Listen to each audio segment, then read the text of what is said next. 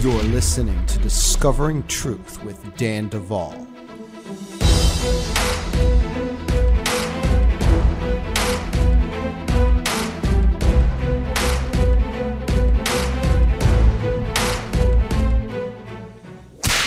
Hey, friends, Dan Duvall here to remind you that the home of Discovering Truth with Dan Duvall is on danduvall.com. This is where you can come to find all of our past podcasts and descriptions, as well as the opportunity to become a podcast patron, where you'll be able to uh, join our online community, access the podcast early, get exclusive discounts on merchandise, which can be found on our merchandise store at danduvall.com. We have all kinds of cool stuff robes, flip flops, shirts. Thank you for supporting us. And by the way, there's some great stuff. And you'll even see me at times wearing it on this very podcast. We also have another offering. It's called Overcomer Accelerated. At this opportunity, you'll be able to get coaching, live ministry demonstration as part of group coaching with me personally book study, and the entire institute that you can also find at bridemovement.com, but you get access to the whole thing on this platform for one monthly fee as long as you're part of this program. And, and, and, and it's a lot of, I mean, over a hundred hours of, of teaching at your fingertips. You can start quarterly uh, every every year now. We, we started with our pilot this past fall, and starting in January, we'll start the next quarter. You can enroll at the beginning of a quarter, and you can stop anytime. And we we we made this for survivors of, of, of brokenness and trauma backgrounds that wanted to have a learning experience centered around their healing journey. So check it out at overcomeraccelerated.com. Super cool program. And there are different price points which you can come in on. And, and you can uh, also check us out at manifest.space, which is our private social network. We uh, love putting people in community. You'll find some exclusive classes here and a lot of people that you can connect with. We'll see you on the other side. You're listening to Discovering Truth with Dan Duvall. Those were your announcements.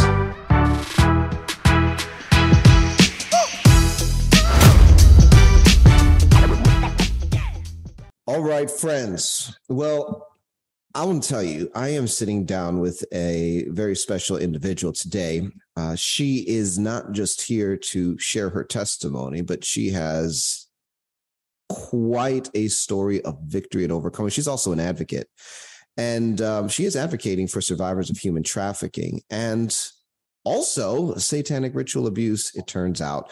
I have been introduced to my new friend Sula by another friend of mine and podcast guest, if some of you remember, Dr. Marlene Carson. Well, I found out that Sula is absolutely committed to what God has called her to do. And with a testimony of overcoming like hers, uh, she's someone I'm very excited to introduce you to. Now, Sula, look, I kind of want to jump right in, but you do have a couple books.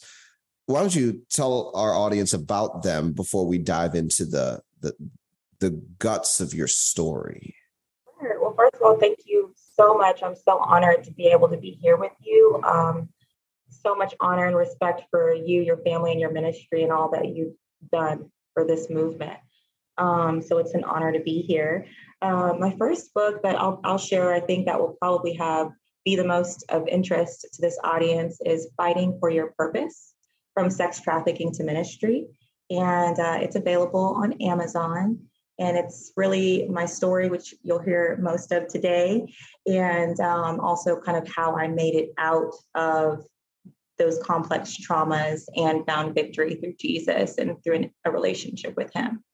Um, I also have His Beloved Bride, which is a journey into deeper intimacy with Jesus, and that kind of gets more into encounters with Him and and um, knowing Him in ways that I know this audience is probably already very familiar with, being that it's Bride Ministries International. so uh, those are the two that I'll share with for today, and hopefully they can be a blessing to those that are listening. Wonderful. Now you went through human trafficking. I mean, this is part of your story this is something that God has helped you to overcome. Uh, I, I read a large part of your book. I mean, let's let's start there. How did you go from your childhood to a, a situation where you found yourself being trafficked? Yeah, so for me, I think it all started from when I was a baby. Um, exploitation and sexual abuse and sexual trauma was the beginning for me.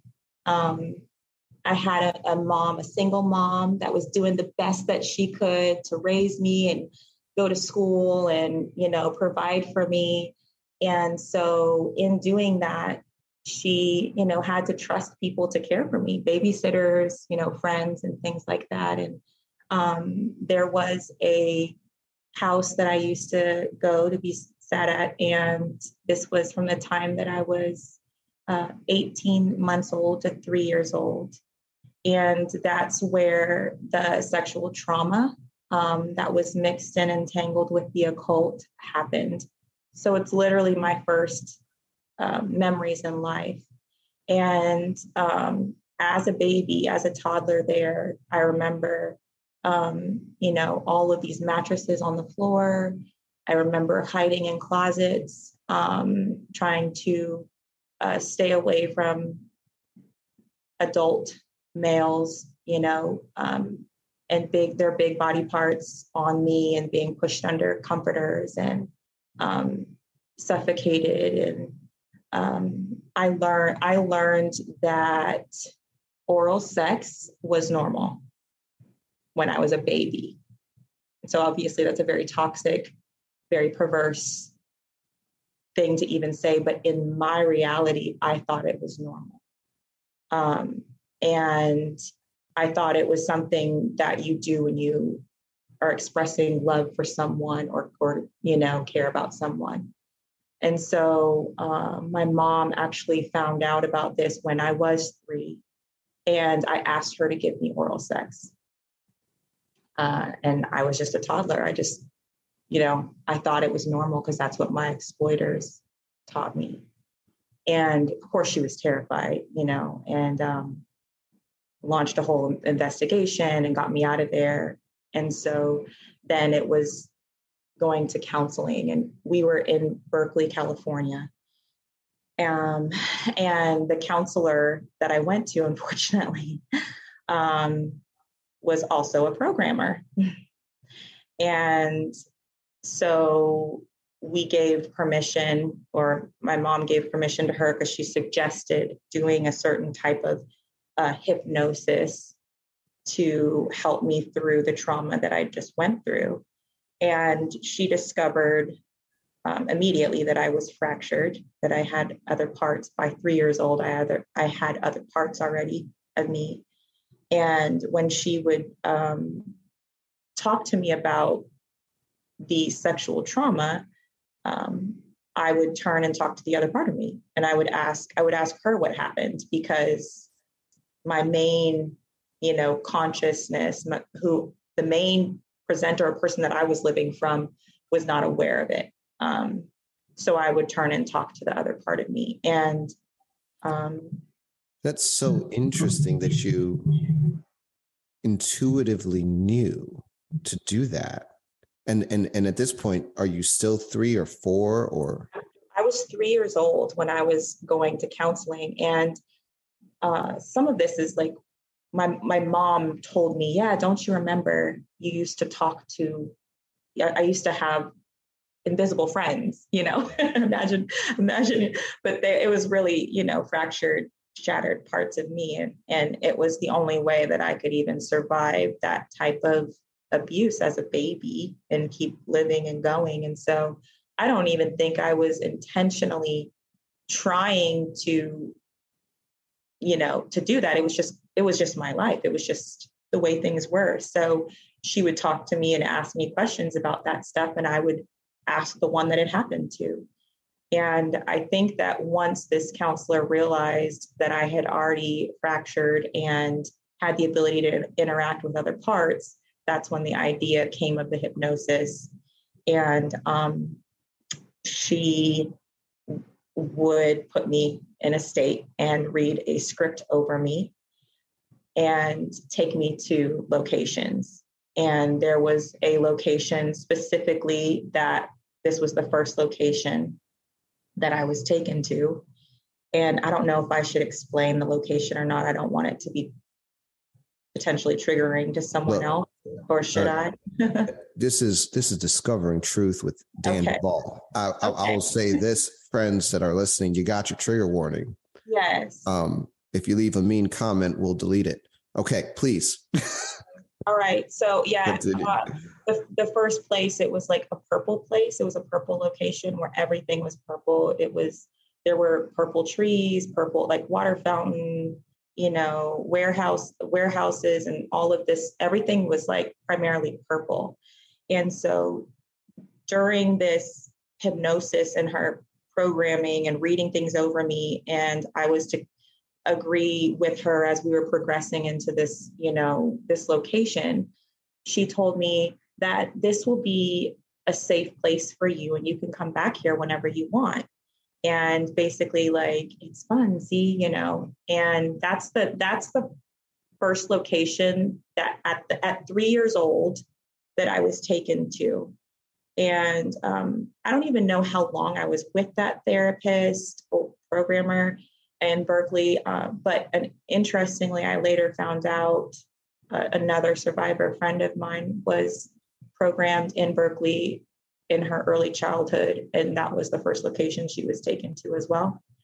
Um, and so it's just kind of, I don't I don't even know what specific program that is, but Jesus has done so much work in me and brought and, and has healed me from so much. Um, that was my those were my my first experiences with exploitation and and programming. And so in my early childhood, I, I always remembered demons showing up and being very aware of the spirit realm. My family, you know, they were not Christians and I didn't have anybody teaching me about the spirit realm. There was no explanation other than the occult activities that I went through as a baby and a toddler and being with that programmer in Berkeley um, as to why I would have this this awareness. Um, but for me, it was very common at night for demons to show up, um, rape me, you know, as I was like in between being asleep and awake. And people would show up in my room in the spirit realm. Um, and, you know, it just seemed it just seemed like the nighttime was very active so I would always cry to try and sleep with my mom or sleep with, you know, someone because it seemed like if there was someone else around, they could kind of wake me up if I started screaming in my sleep or something. But that was most of my life prior to getting freedom. Um, it was very tangled with being targeted by occult members showing up and speaking curses and other languages over me um, and not just the demon rapes, but also people would show up in my room to to rape me.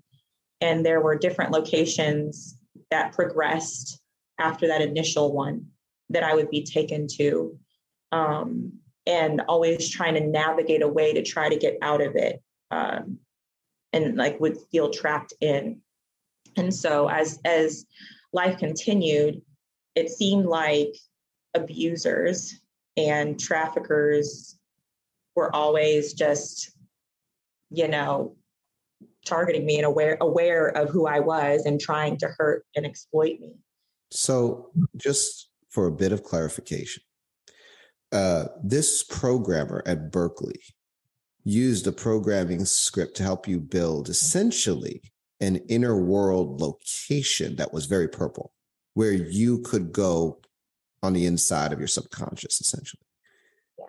And over the years, there were other locations of that nature, not physically necessarily, but spiritually, where you would be targeted while you were sleeping or whatever. So when the the the the, the um abuse would be happening to you at night, you'd be in those locations having to try to find a way out, which meant waking up. Yes. And wow. some, sometimes the abuse actually came to me, uh-huh. meaning like a person from another part of the world would just show up in my room, start talking to me, and then rape me. Um, and so I was in my room, my body was asleep, but my consciousness was awake, and these events would take place. Other times, I would be pulled out of my body, and it would literally be kind of like you're you're slipping out of yourself. So it'd be like my head would be slowly moving down my body, and I would be aware of everything around me, and they would be taking me somewhere, and I could turn around and see my body laying there, and um, and so it happened presently where I was, and then sometimes there were other locations that I was taken to where this abuse occurred. And so in current time reality, like in the natural, abusive people would show up as well. And I would, I was always wondering, what is it about me? Why do these things keep happening to me? And I had a lot of shame because I hadn't had a chance to even start healing from all of these things. So, you know, relationships were always pretty toxic at a very early age.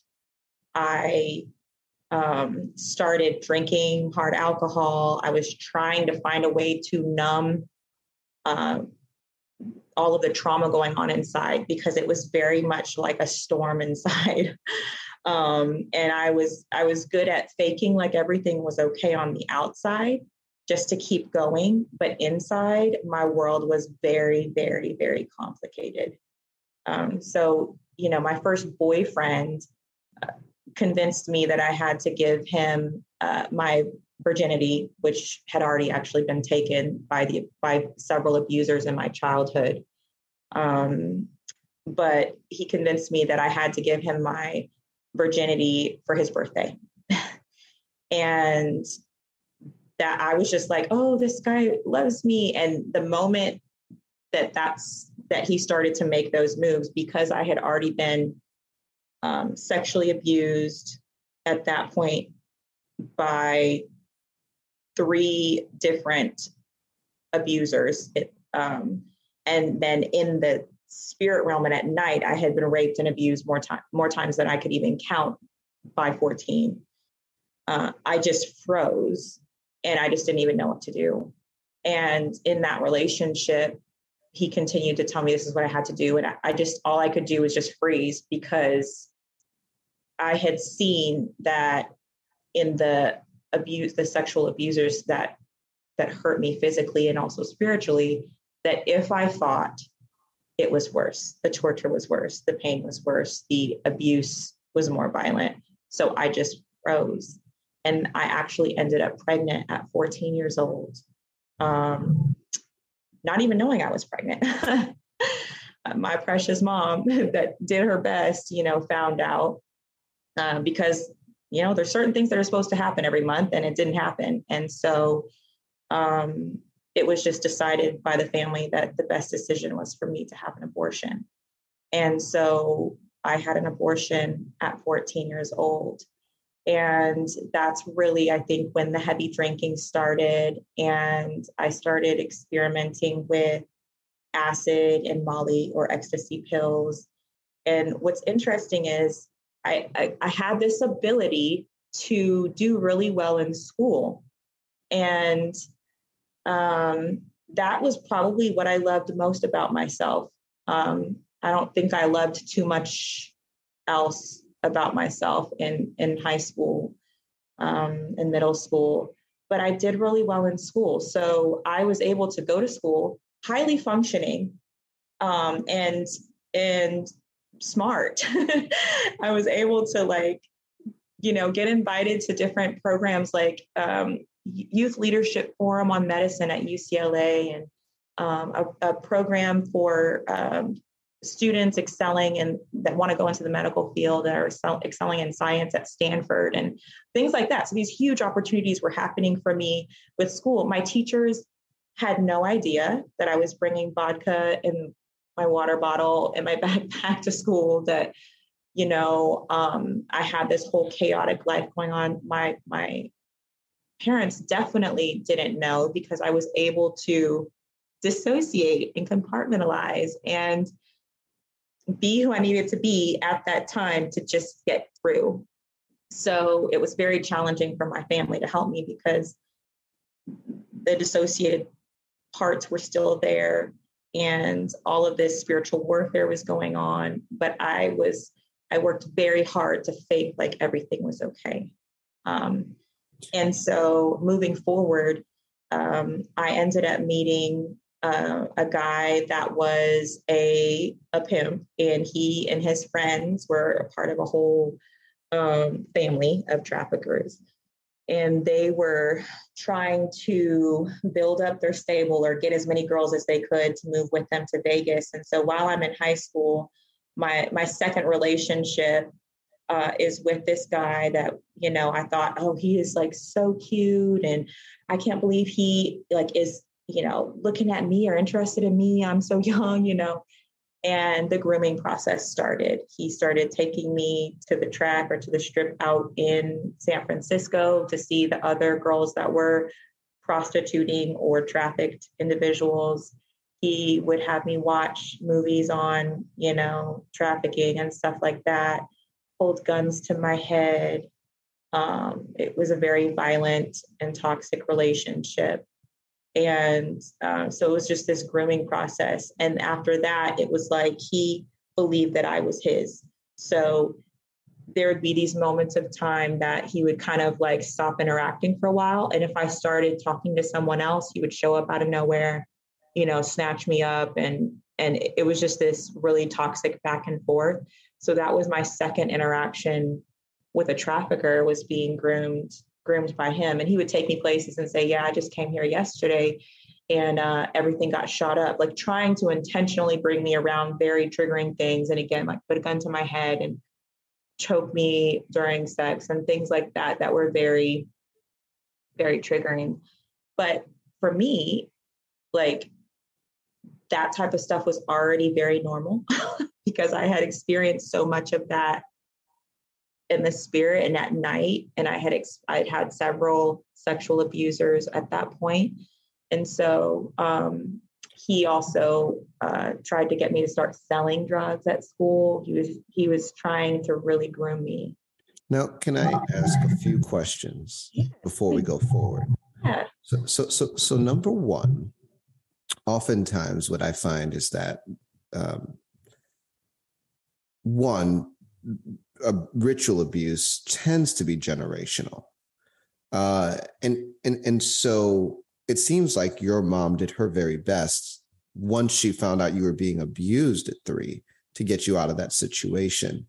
But then you end up at a programmer uh, who is quote unquote the counselor. And then the door remains open for other physical abusers from three to 14 that seem to work their way in. Now, eh, do you think that throughout that whole time, your mom continued to do her best and the, the enemy just found a way to bring this to you? Or do you think she had her own level of dissociation that made her more or less compromised and and and and, and you an easy target? I really do I really do think that she tried her best. Again, she wasn't like a believer, so I don't think she understood all of this stuff. She she in conversations about my full story like later because she never really knew my full story until I was older and started processing and healing. But she would say, you know, when you were younger, I would just, I would always say, my daughter's been abducted by aliens. Like, I just don't even know what's going on or where to start. My I hadn't met my biological father until way later in life. So there was a whole nother side to my um, bloodlines and genealogy and stuff that I wasn't even aware of. Um, and so I definitely had to do some work to pray through that stuff later. But I do think that my mom was doing her best and she kind of felt helpless, you know, because like what do you, what do you do when your daughter's talking about all this crazy stuff and you have no clue about it, you know? um, and there was actually a point which I kind of skipped forward on at age 12 when I was suicidal and was she brought me to counseling again. All she knew to do was just try and get me to counseling. And i ended up in a mental institution because all of this all of the the demons and all the stuff that was happening was so active um and you know and i was able to kind of make my way out of there by just playing by the rules and again pretending that i was okay. But they gave me diagnosis of um, at that time it was bipolar disorder that they said and clinical depression. Um, and so she just she had no clue what to do but she was always trying to get me help to the best of her ability. Um, and so i had so then i had this awareness of all of these now i have all mental illness and i you know and it's like and i still had no hope or help or way out so i was you know, in my high school years, I was like searching. Um, I was always searching for some spiritual. I knew it was all. I knew that this was spiritual because I was very aware of the spirit realm. I would see demons all the time. You know, all this stuff was very. I was very aware of it, but I didn't know how to how to find a way out yet. And so I was like exploring Hinduism. I was exploring. At one point, I got into Wicca, you know, thinking, oh, it's the good kind. This is the good kind. Well, it makes sense. Yeah, I've seen those demons and things. I've seen that stuff. Um, maybe this is what it is. You know, I was like trying to um and I so then I got and I got into tarot cards and I would always know things that were gonna happen and all this stuff. I was trying to figure out who am I? Why does all this crazy stuff keep happening and how do I get out of it? And I guess my, my, my last question on this part of the story that I know at least some of our listeners are asking themselves is, how did the physical male abusers get access uh, before you were 14 in that period? And do you think any of them were practicing occultists?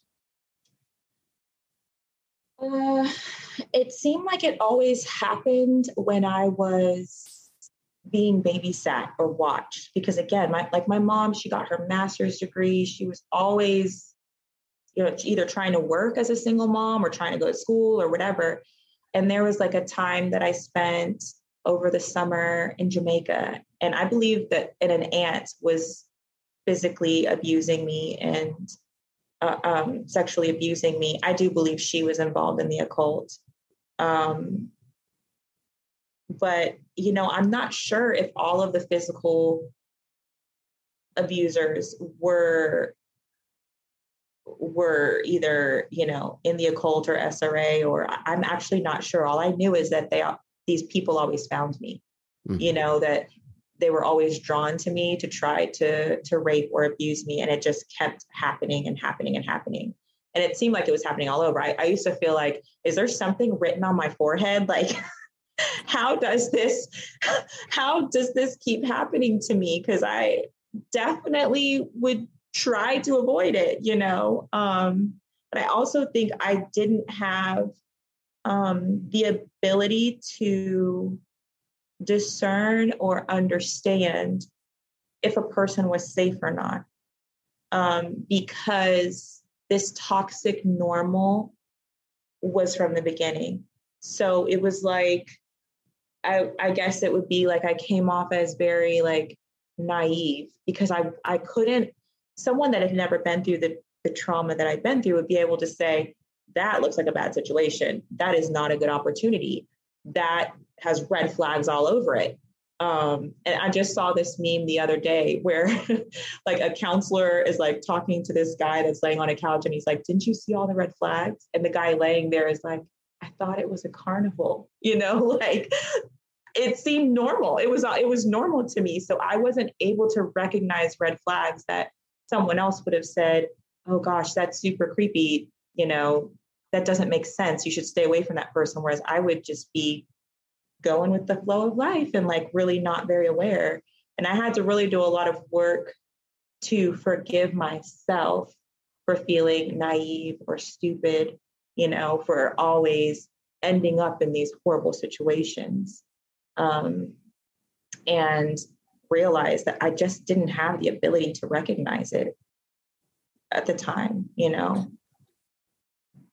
Which brings us back to yeah. where we left off. And so now you're in this situation with this groomer Mhm. calling himself your boyfriend, but he's not. He he's a handler. And okay. Let's let, let's pick up from there. What happened? So he was just kind of like that guy that was always on and off. He would keep he would show up and we'd be together for a little bit and then he kind of disappear because he was trying to manage getting multiple girls, you know. So moving forward and through high school, you know, um, I'm struggling with, with drugs. He had taught me to sell drugs, but that wasn't that wasn't a very good idea because I was using them and trying to sell them at the same time.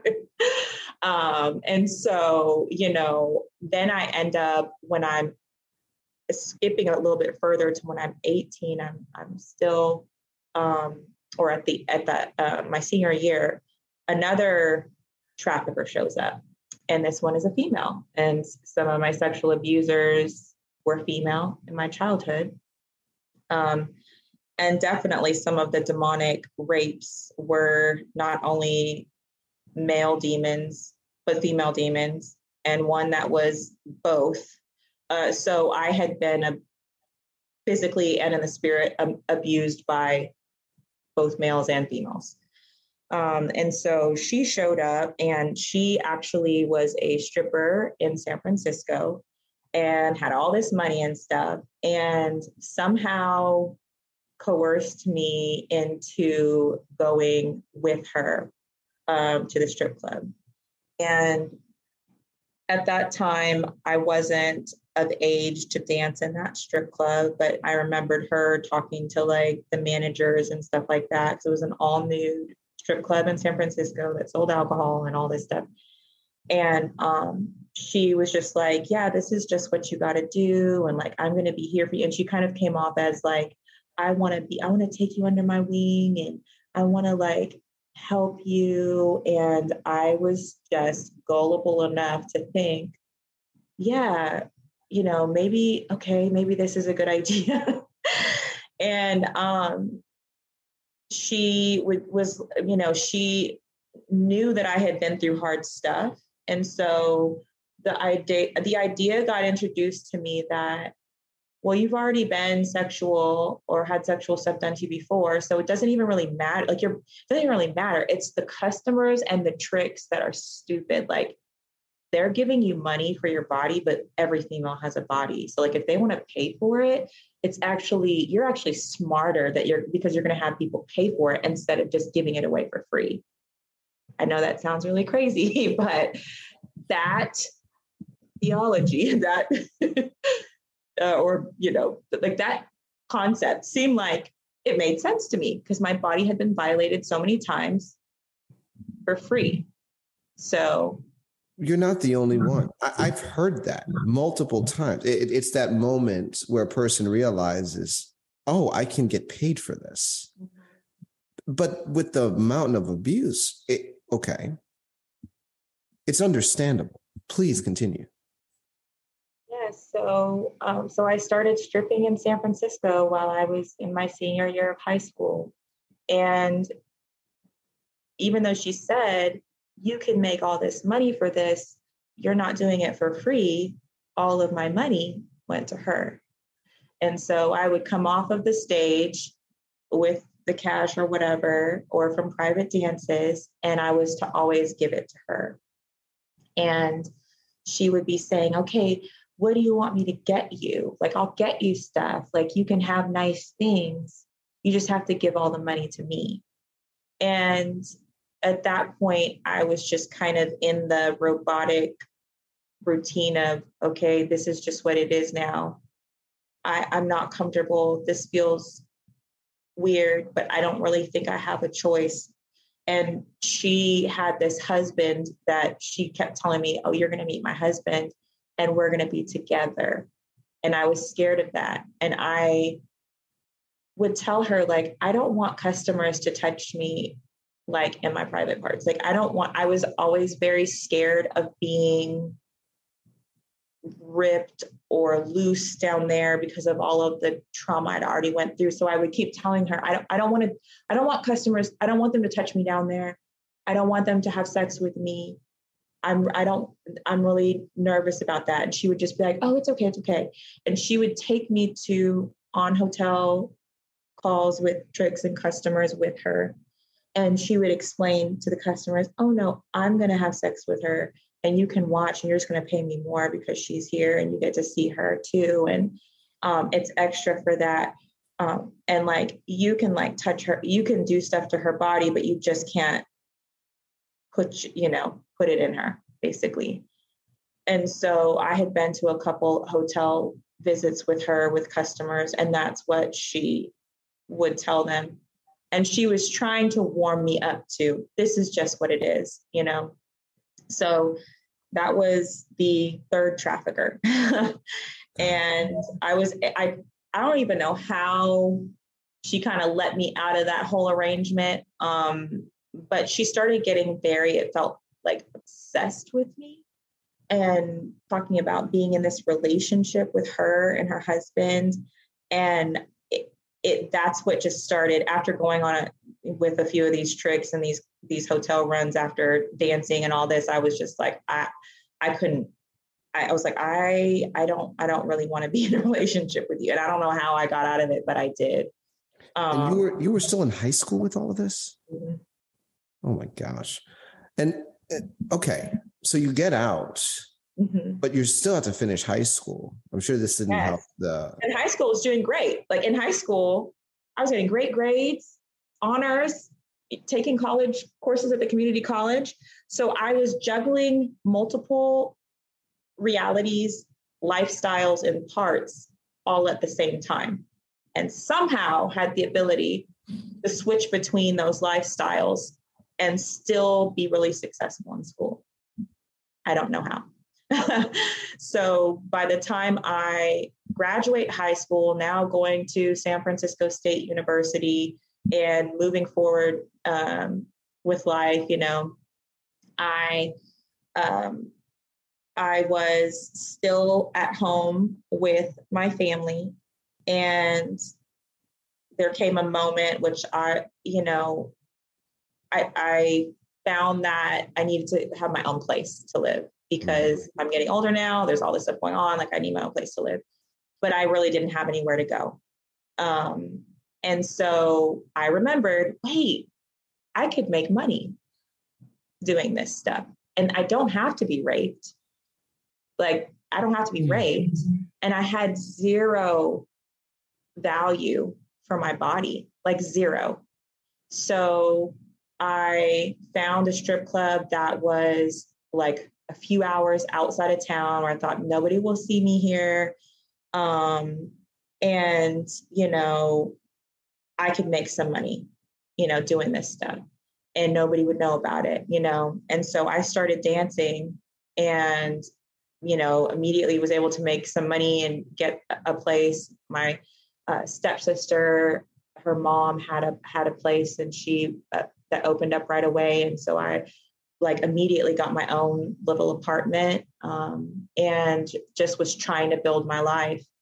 But in the sex industry, there's so much that happens, and that's like a whole nother, a whole nother thing. And um, my, you know, towards the end of that six months, I started getting very suicidal, and um, I tried to commit suicide. I had just bought a brand new like butcher knife set from IKEA. and, you know, um, it was just one of those nights where I was like, these bad things keep happening to me. Because I'd had someone target me as a stripper and um, slice a tire and like janky um, tow truck person shows up that's not AAA that's trying to to drive me and tow me somewhere and then AAA shows up and they're like I don't know who this guy is but they're not to- they're, this is not the person you called and I'm like oh. like those are the types of things that were always going on um and so that's finally, really scary yes and when I looked down because I had already got into that tow truck hmm. And when I looked down, the whole panel was gutted. Like there was no way for me to open the door. And the AAA person made the guy come open the door to let me out.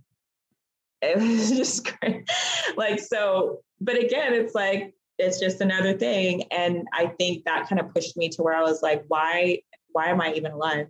Like this horrible, demonic, crazy stuff keeps happening to me. Even when I'm trying to do good or trying to take steps forward, horrible things are always happening. And I just found myself in a state of like, I just don't want to live anymore. And I had met um, Jesus before when I was 16. I went to a church, but it was a very religious, legalistic church. And so it kind of, it was like I, I I learned about the Bible, but there was all of this religious stuff that was like that came with it. You have to dress a certain way, this, this, all that kind of stuff. And so it was like my relationship with God wasn't fully developed because it came with all these shackles with it, right? So in this skipping forward into this suicide attempt at the, when I'm like, I can't do the stripping thing anymore, I took out that butcher knife um, set, and I know I'm bouncing all over the place, but hopefully, hopefully, um, people are able to kind of track with me. I'm in the middle of this suicide attempt because I just feel like all these horrible things keep happening. I have no hope to even like why am I even alive? And I'm slicing away at my wrist and I like I'm now I have blood all over me and I'm sitting in my own blood and I had an encounter with the Lord. Wow. In the middle of a drunken suicide attempt as a stripper. He was not intimidated by all of that. And as I was literally trying to end my life, I saw a vision from the Lord. And I saw all of these people, and they were waiting as if like they were waiting for hope. And some were sick, and some were like, they were just broken down. And he said to me, the Lord said to me, Who's going to help all of these people that I created you to reach? And you can't end your life because their lives are dependent on it. Like wow. your life is mine. And I I think that's when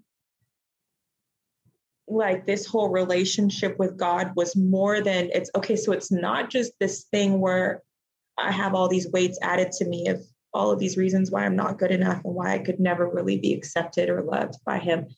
This is real. This is real. And I and I and I'll never forget all those people swinging and they needed him. And he's like, this is like, you're alive for this reason. And so um, he's just so amazing that right in the middle of my sin and my pain and trying to end it all, he showed up and allowed me to sense and feel his presence and his love. And there was no shame, it was just his love such a holy God that was not intimidated by all of those things. And um, so that was when I was like, I'm done with the stripping stuff. you know, I'm like, I got Praise God. God's real. God's real, you know. and so, you know, I'm like, I gotta get back, I gotta get back into college, you know, keep moving forward. And yeah. I move out of state. I'm like, I'm gonna do this now. I'm gonna do, you know, um, and I was really growing in my relationship with the Lord and my love for His Word, and like it was all just becoming so real to me. And there were so many things in the Bible that really made sense to me because, again, I had all this awareness of spirit realm stuff, but I never really found the context or the foundation and the frame of it all, where it all really came from. And when I read the Bible, I was like, it talks about spiritual gifts. It talks about the demonic side, it talks about angels, it talks about like this makes so much sense to me. And um, and so it's like I started that healing journey, but I had a lot of work to do as far as working through all of my stuff. But he was with me, you know, and um, I was really trying to do my best from that point to follow the Lord and um, and live right, and you know, and um, but it doesn't mean that like instantly everything is like perfection and you know you're just automatically perfectly healed and all of your issues are resolved you know? You don't say. Um, so I was still working out my salvation, you know. well, and, and, can I just can I just say this point at this juncture in your your testimony? This is one of my big pet peeves because you know, and I meet so many people that have been wounded by this concept that you know because the work is finished at the cross, right? And it is. I mean, Jesus paid it all. Yes, he did. Um, and and and we are a new creation in Christ Jesus. Yes, we are. But the way that that gets applied in some places is that well, if you are not all fixed up after you get saved and we baptize you, clearly you did something wrong. You are at fault. It's your fault. You should be ashamed of yourself because you're not performing to expectations of our perspective and and and and because there is a journey of sanctification that the bible really does talk about so many people end up in a pit because it's a it, it's a wrongly applied revelation and and it, it frankly it is a journey it doesn't happen automatically it takes a lot of work a lot of healing a lot of deliverance and that's okay. So I I really just take opportunities to drive that home. But please, right? You're there, you're trying. Yeah. What happened? I do want to say also that I think every part of me might have not been sure of Jesus yet, too. You know, because Jesus coming in, it's like, well, it he hadn't yet come into all of the places within me there were still places that were locked off. And so, if that isn't thought about, you know, for someone that's been through the fracturing, the trafficking, the occult, then, you know, it has to be considered and there has to be a lot of grace for that, right? Because I am so glad you said that. Yeah. Right. Because, and, and I, okay, so I, I sit here, I've been working with survivors for 10 years. I've been doing deep, deep programming. This is a fact. The fact is, a person's presenter may receive Jesus and choose that route, mm-hmm. while there are other parts, alternate personalities that are witches, warlocks, prostitutes, wives of evil entities in the second heaven, CIA agents. I mean, the list goes on and on. None of them knowing Jesus or caring about him or being completely antagonistic towards him, while the presenter is striving to live a God centered life. And when there is no consideration for fracturing and the reality that creates on the inside, it, it becomes confusing. I'm so glad you brought that up. Yeah, because I do feel like when every part of me fully encountered Christ, it's like the fullness of the cross was applied more to my life because now I didn't have parts of me that weren't sure about him or didn't know about him yet, you know? Wow. So, um, so at this point, you know, I start going to college in another state. And um, this was the time where MySpace was around. I don't know if anybody remembers MySpace, but it was kind of like Facebook and you could like make your own page and stuff. And um, there was a modeling agency from Los Angeles that saw my pictures somehow, um, came across it and said, uh, and reached out to me and they're like, we want to give you an opportunity to move to Los Angeles and pursue modeling and acting and what have you. And so I thought, hmm, maybe this is like an avenue to kind of travel around the world and do good and like, you know, help people. Maybe this is how I'll do it.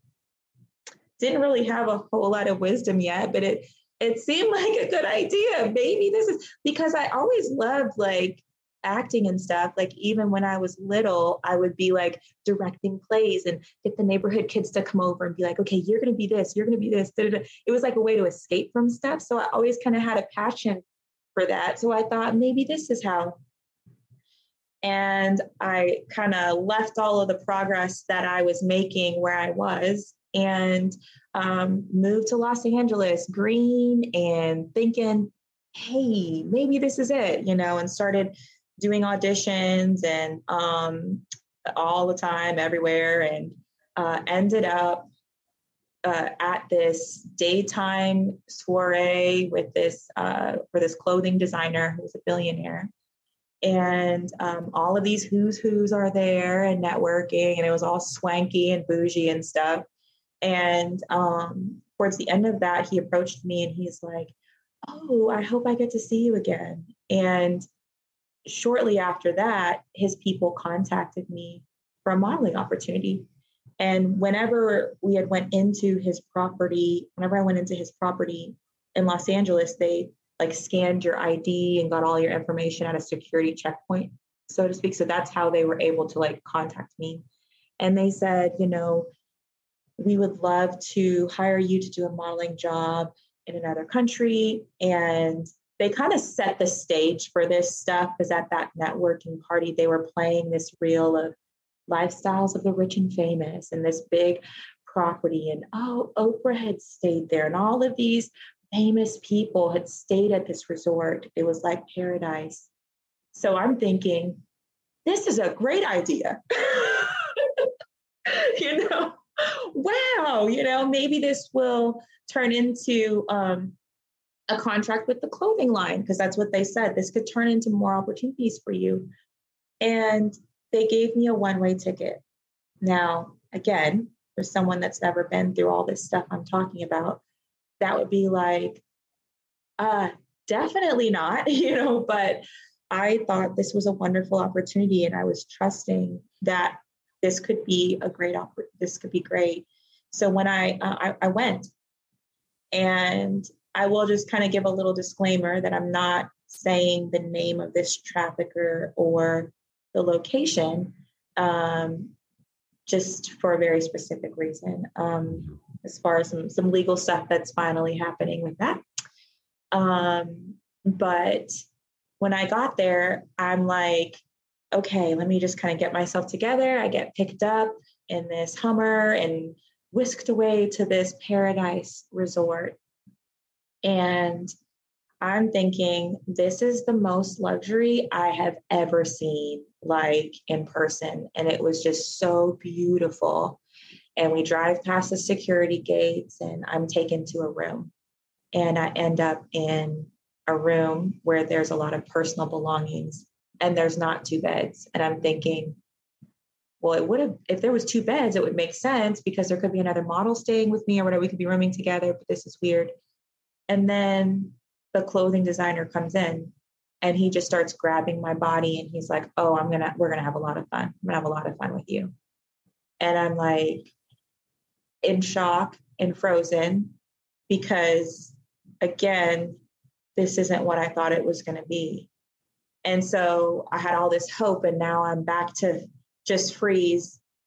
Don't, don't say or do anything that would be fighting right now because I learned if you fight or do something or resist, you know, if you don't give permission, it gets worse. And um, but I was still trying to think, okay, maybe this is a mistake. and um, so we go out to that night. We're supposed to go to one of these modeling events. And it is, you know, I'm thinking we're going to go to a place where there's going to be press about the clothing line and things like that. And we drive there with other girls too. And it's just a nightclub. There was no step and repeat. There was no press. There was no representation of the clothing. PR, nothing. And one of the girls like slid across the seat when after we were seated in the VIP section, and she's like, "I don't know if you know what you got yourself into, but just do whatever he says. Like, if you don't, he's going to rape you anally and you know, it just, there's just a whole lot of stuff that just happened to this girl. And I, you know, I just don't want it to happen to you. And I'm just like, oh my gosh, here it is again. And, um, and so that night, you know, I was raped by another monster. And this man, you know, um, was just disgusting. And so every night there would be all of these different girls that would show up for dinner, and we would eat dinner and play board games while he was deciding who he wanted to rape. and um, it was kind of like universally known that you don't speak unless he speaks to you. You better show up presentable in front of him or there's consequences. And there was all these things that he would say, it's illegal if you do this or that, you know. And I was already very familiar with some of these rules from previous traffickers and rapists and abusers. And I was just kind of I was just stuck. And again, I felt like I was just a robot kind of going through the motions of just trying to not be seen, trying to make sure I respond if my name was called, trying to do what I was told so that the the abuse wasn't worse.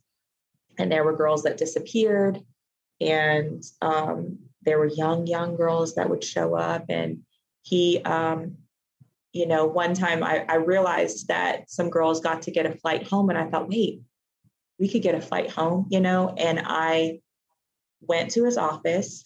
And again, you were not allowed to talk to him unless he was asking to speak to you. So it took a lot of strength to do this. And I just asked him if I could please have a ticket home. And he pointed to my picture on, on the wall behind him. He said, Oh no, see this picture? Uh, my my main girlfriend saw this picture and she wanted you. So I bought you as a Christmas gift for her. And you can't leave until you do what I bought you for. And she's on holiday right now. So when she gets back, you're going to do what I bought you for. And I'm thinking, haven't I, like, he had already raped me several times. Like, hadn't I done enough? Um, so somebody got paid. And for somebody, somehow, you know, I don't know who, but um, so she did come back. And then what's so interesting is that I immediately, she immediately started telling me, Oh, I love you. I love you. You're my girlfriend. Like, I love you. Just tell me the information about what happened when I was gone.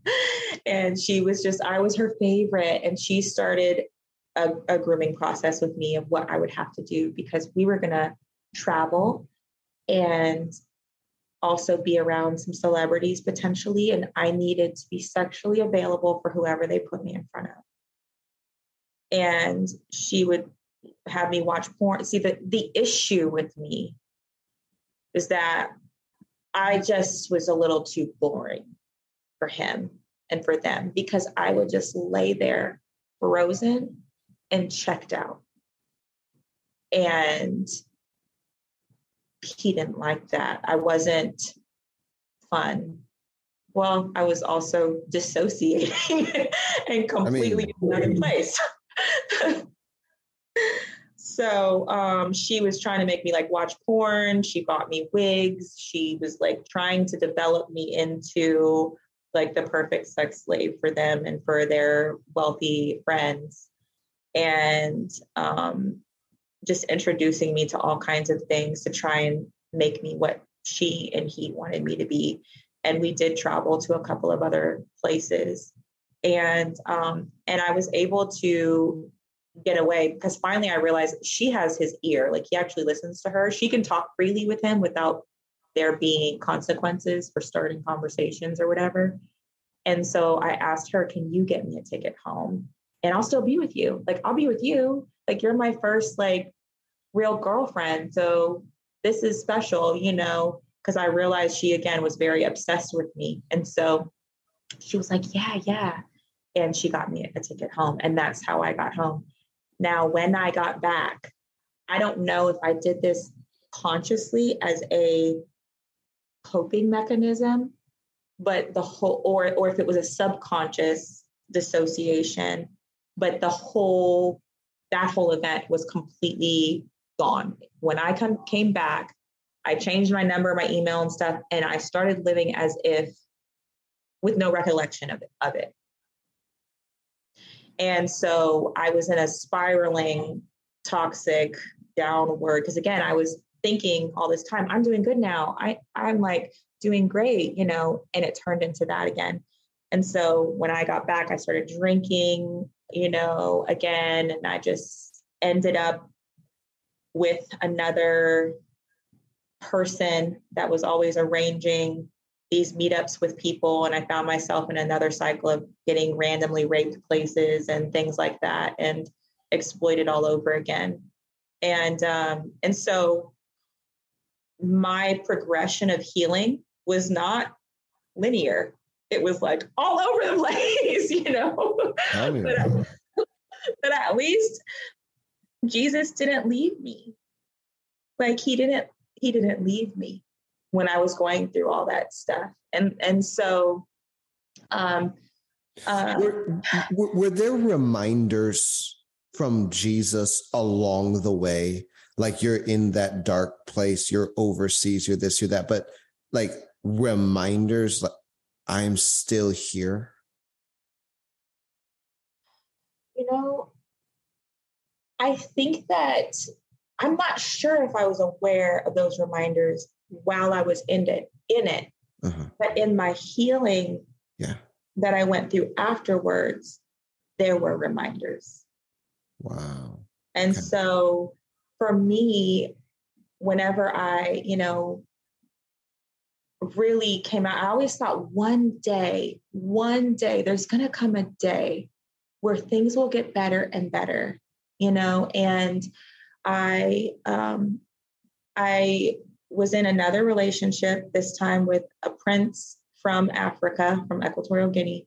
And um, this is when I was still in the Hollywood scene and stuff. And I was with him for about a year.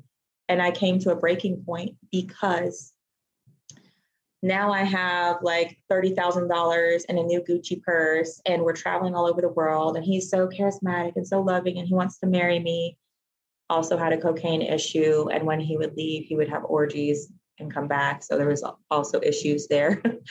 but I think that for me, the big, big wake up call of total surrender was all of this wealth is around me. And if I wanted to do whatever I wanted to do, I probably could do that.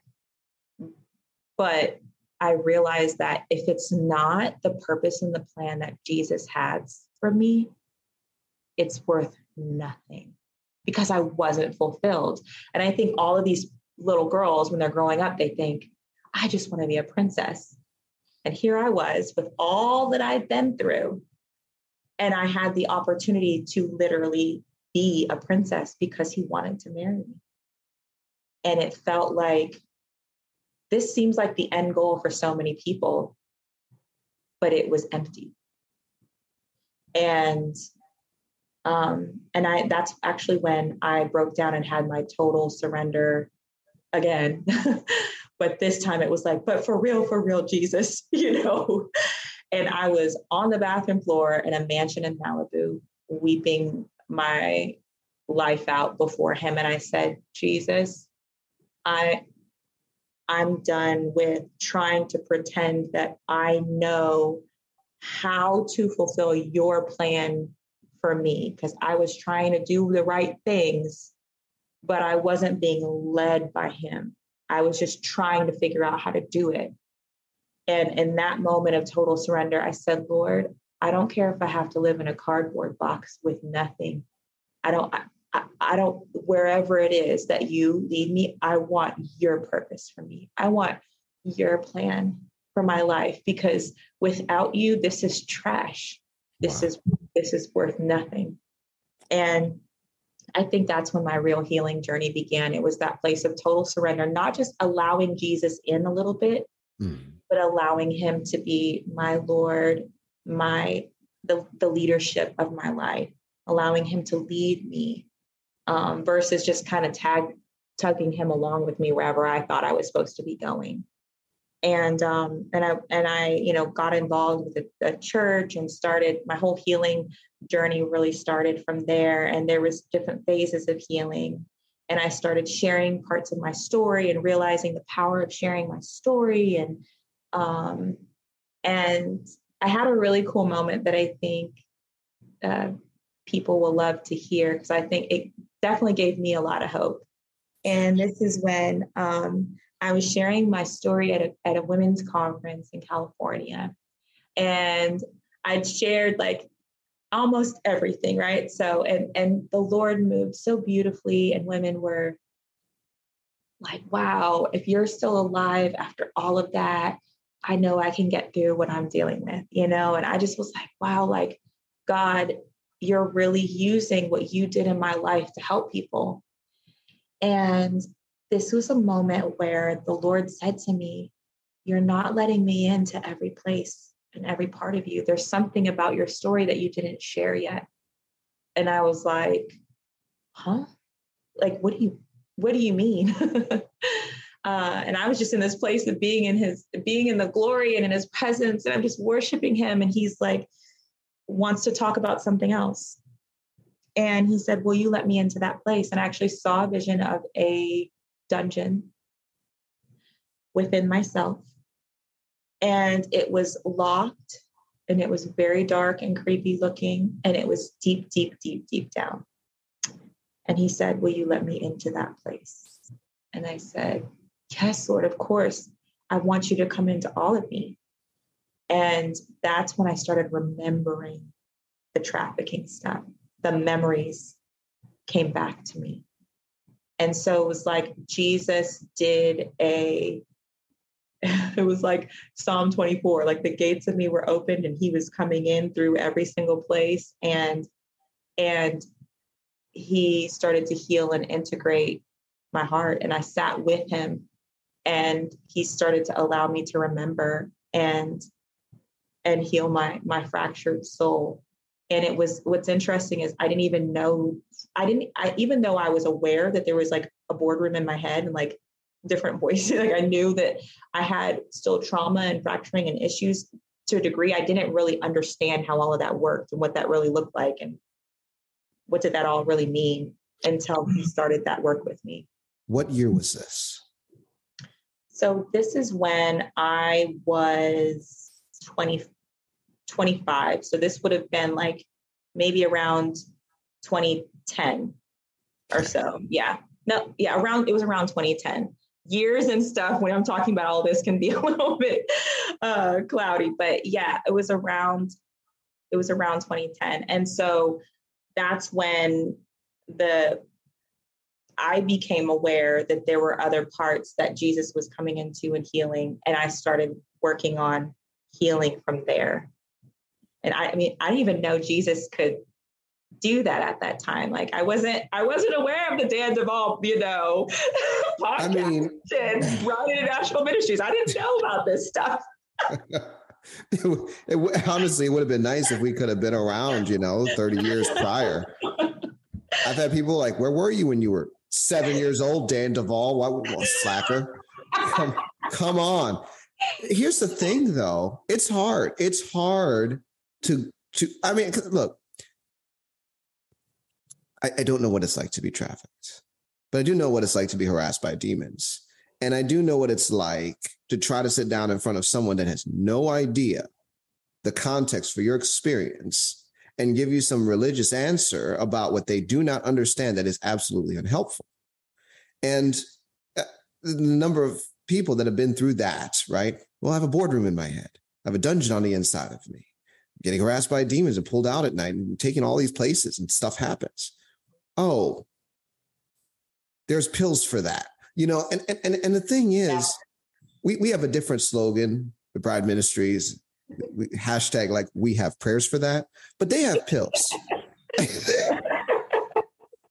have pills. I mean, I'm I'm sure this was a, a little challenging when he so he makes this request of you, but what what do you do? Yeah, yeah. I just I had already like totally surrendered yeah. So so what happens is like from then on, I continued having encounters with Jesus, seeing him, encountering him, um, moments with him. And he's just so kind. He's so kind and he's so loving and he's so understanding. And, you know, he showed me one time you know, when I was in in this series of my relationship with him and digging into the word and prayer and worship and encountering him where he's healing me through progressively through encountering encountering him um he he said to me like i understand like I went through this and I was like, whoa. And he brought me to Matthew 4 when he was tempted um, after fasting and praying for 40 nights, and how Satan, he, Jesus allowed himself to be pulled in the spirit realm by Satan to a pinnacle and tempted. Like he allowed himself to be pulled through, like so he could be the standard to show us that there's a way out. And I was like, oh, you allowed yourself to go through things that I went through so that I could have someone that gets it. Like you lowered yourself not only to being human, but going through the persecution and the warfare and the abuse and the things that like you do get it and also like when his clothes were ripped off of him and he's being physically assaulted and hung on the cross and overcoming shame for me for everyone listening for for all of the world that was sexual abuse as well as persecution and being violently assaulted because his clothes were ripped off of him. And so when i realized like like that you actually do understand? It was like that for me was major, major. And so I knew if I could just keep encountering him and being with him, that he could heal me and he could, and he could also heal others. And so, yeah. wow. Wow. So, so he met you. Mm-hmm. Um, 2010, you, you began to work. I mean, what was your process like of him introducing himself to the different parts? How did how did you experience that? I would say the most memorable one is the one that i that i just shared but there were also times where it would be like dreams in the night where he would show up and i would be a different age or something like that and he would be with me and be bring healing to me and i would go with him and things like that and so it, for me, it happened in so many ways with him, you know, and I think that he, it's like he knows what we're ready for and when we're ready for it. And if he's with us, then we can do it, you know? And, um, and so healing, I mean, I went through, I, I became very much, um, found a value for various types of inner healing or deliverance because I was, I was trying to navigate, you know, healing myself. And then at the same time, all of these other people that had been through various types of abuse or trafficking or or DID, you know, would start, you know, showing up like because the Lord was doing it in me and was doing it for me. And I was able to give away what he freely gave to me, freely give to them. And um, so, I mean, I went through various phases of healing. Um, and and encounters with him whether it was in the word whether it was in the courtroom of heaven uh, working through you know repenting and renouncing things. And um but it was always very much the the times that i feel like i moved forward in my healing journey kind of going from glory to glory and being transformed more and more into the likeness of who he is.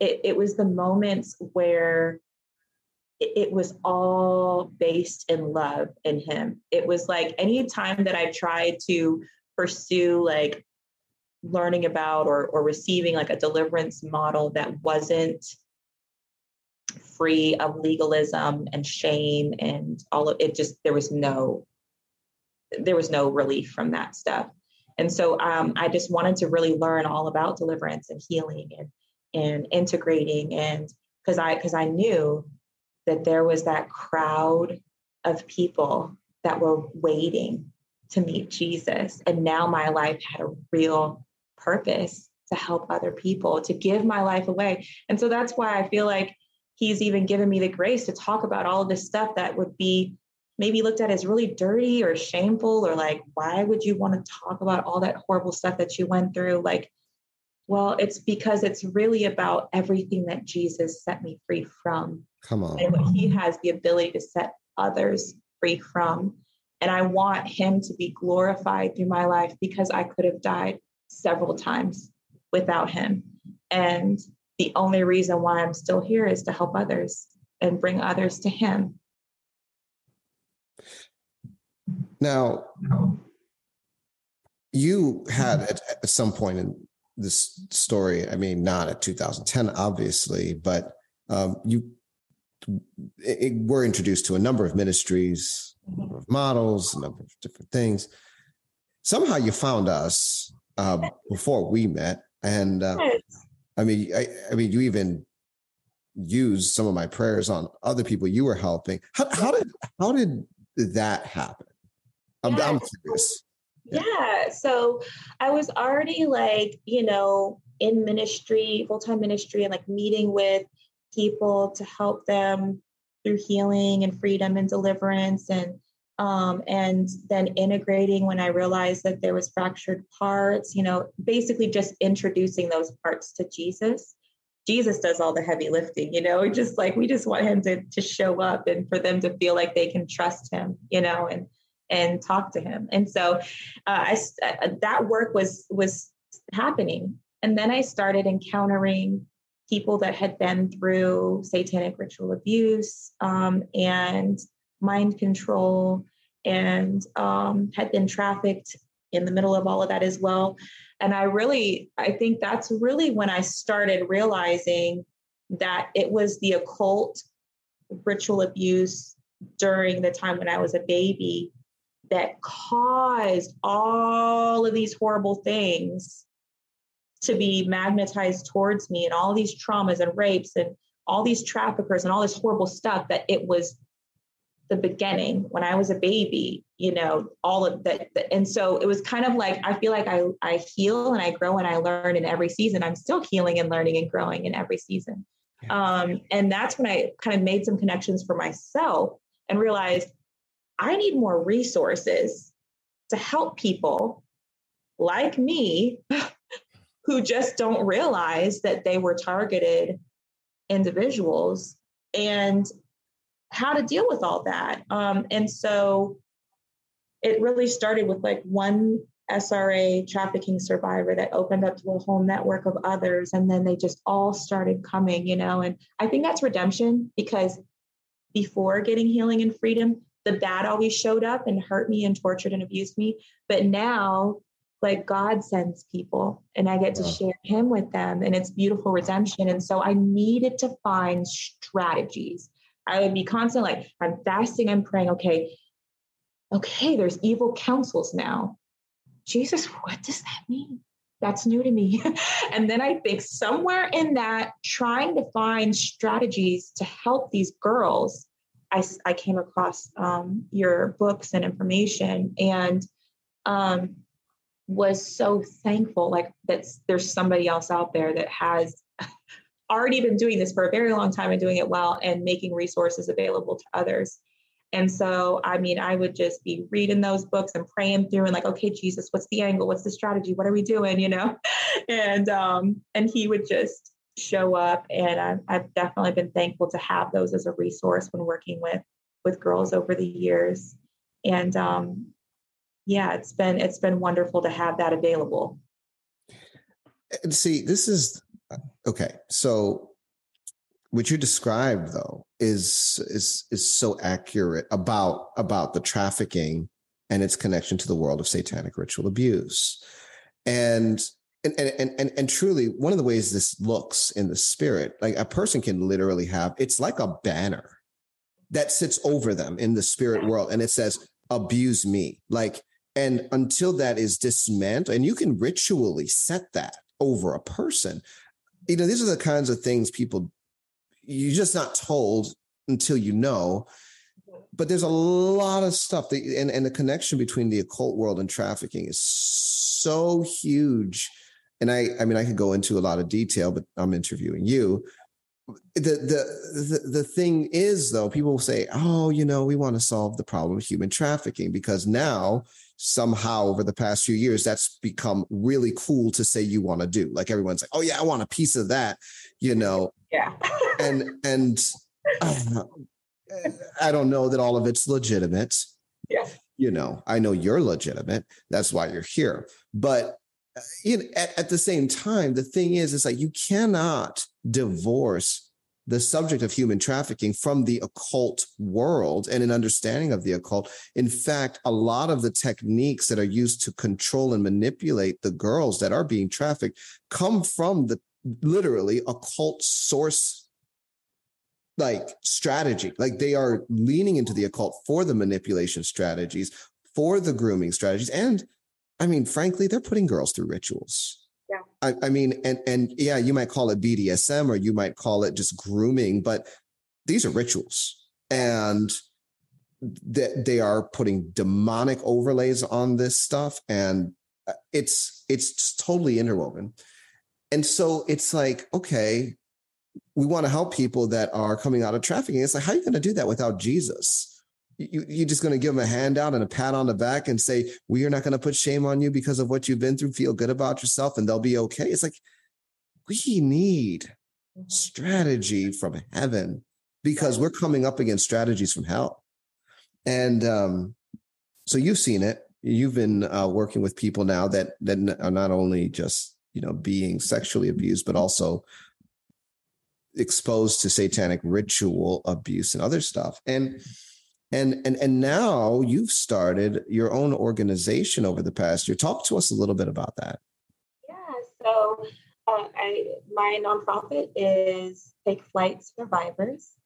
And what we seek to do is embrace survivors of sex trafficking with comfort and support as they're escaping slavery and getting to the safe place. So that's the place where we really focus is um, assisting in the escape and helping to navigate and coordinate care, resources, services to get to that safe place away from their traffickers.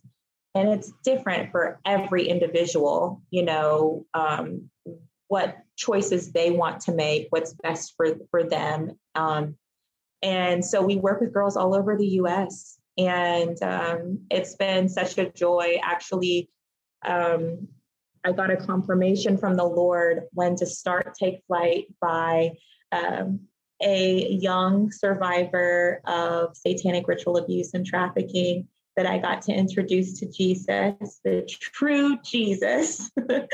and um, she had a dream from the Lord and she shared it with me. And she said, We were on an airplane, and then you turned around and you gave me this piece of paper and it said, Take flight. And at that time, this child that just met Jesus didn't even know that that was a vision that the Lord had given me a few years back, and I was waiting for his timing. And so I think it's really cool that Jesus chose to confirm it through a child survivor of SRA and trafficking as, as such a powerful confirmation that could not be ignored. And um, so, yeah, now we are able to help and assist and pray for and work with girls all over the US. And it's just um, such an honor to be able to do it. Take flight. And, and here's one of the things that I was excited about when we first were introduced and had some time to chat on the phone you know, Bride Ministries, we are very in touch with our mandates. And um, one of that includes development of resources. I mean, we're sitting there carving out understanding and new techniques and stuff all the time. But one of the things we don't do, we don't do relocation services. I mean, we, I just don't, we don't have the bandwidth for it. We don't do it. Like, I don't have an outreach to help people escape trafficking situations. But that's what you do and I, I, I think it's really cool because you know eh, god gives different assignments to different children because he has the whole game plan and so i i i, I want to like let you tell our listeners like okay so they, they need to take flight. Yes. How do they engage with you? So you can go to our website takeflightsurvivors.org and if you currently feel like you're in a situation that you you need to escape and you need help, there's a get help um, button there, and basically you can kind of fill out a very very quick form. It takes only a few minutes to do, so that we can and that form comes straight to me. and then we, um, our team begins to look for resources um, either where you are or if you're choosing to want to get to another state or what have you, and um, if you need assistance with travel or with immediate needs like food and clothing. I mean, most survivors leave their traffickers with absolutely nothing. And um, and sometimes not knowing that there's resources to help them get out is what makes them feel like they have to stay because they don't know any other way to live outside of what they've been experiencing. And so that's what we seek to do is is get those immediate urgent needs met in the crisis of, of escaping and then um, offering resources and other ministries like this one if some we've actually um, referred some girls uh, to the coaching um, that you all offer and they they found it very helpful um, in the past so we kind of work like almost kind of like a concierge. you know, we're like, we're okay, what do you need? We're gonna like hustle and figure it out and find it for you, you know, and, and work to partner with others to give you a couple of options to choose from. Um, and and just pray for you in your journey. So that's kind of how it works, you know, and we're and and we really want to be a friend more than anything through the process because programs can start and stop. Safe home programs if that's what someone wanted to transition to you know it can start and stop. Um, detox whatever it is that they need can start and stop. But having like a friend through the process that's there to just you know understand and support that's what we really want to do. So. So good. So friends uh again that's uh take flight survivors.org and um yeah, I'm I'm really excited, Sula, because you're you are a testimony to what the Lord can do. Uh, you uh, you have a tough story. Uh, it is wrought with, with with heartache and I mean very low points and points where Jesus is not ashamed to meet you or anyone else. And and that's the beautiful thing, you know, you you come through all of these things, you come out the other side, and here you are telling me I live to serve God and serve others. I mean, wow. Wow. Praise God for you, friend. Thank you so much. It it just makes me feel like none of my pain or my tears were wasted. Because God gets to take what Satan meant for evil and for my harm for, for bad and turn it around and use it for good. And I, I feel like it's kind of like I get to gut punch Satan every time I get to help someone escape his his kingdom of darkness. you know, and so um, it's meaningful for me to be able to do this work because it makes it, none of it was wasted, you know. So. Well, friends, if you're listening, uh, you can also support what Sula is doing by going to her website. I mean, they do receive donations and um, uh, empower her to continue to help other traffic survivors take flight, relocate, get the services they need um, in order to transition out of really tough situations. And so, Sula, it's been a pleasure having you on the program, getting you to introduce you to our listeners. And I know you're going to continue to fight the good fight. So, friends online, until next time, God bless and Godspeed.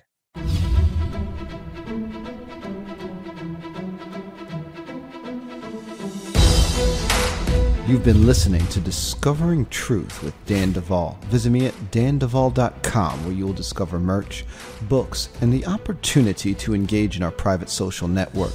Join the tribe by subscribing to our email list and supporting this podcast.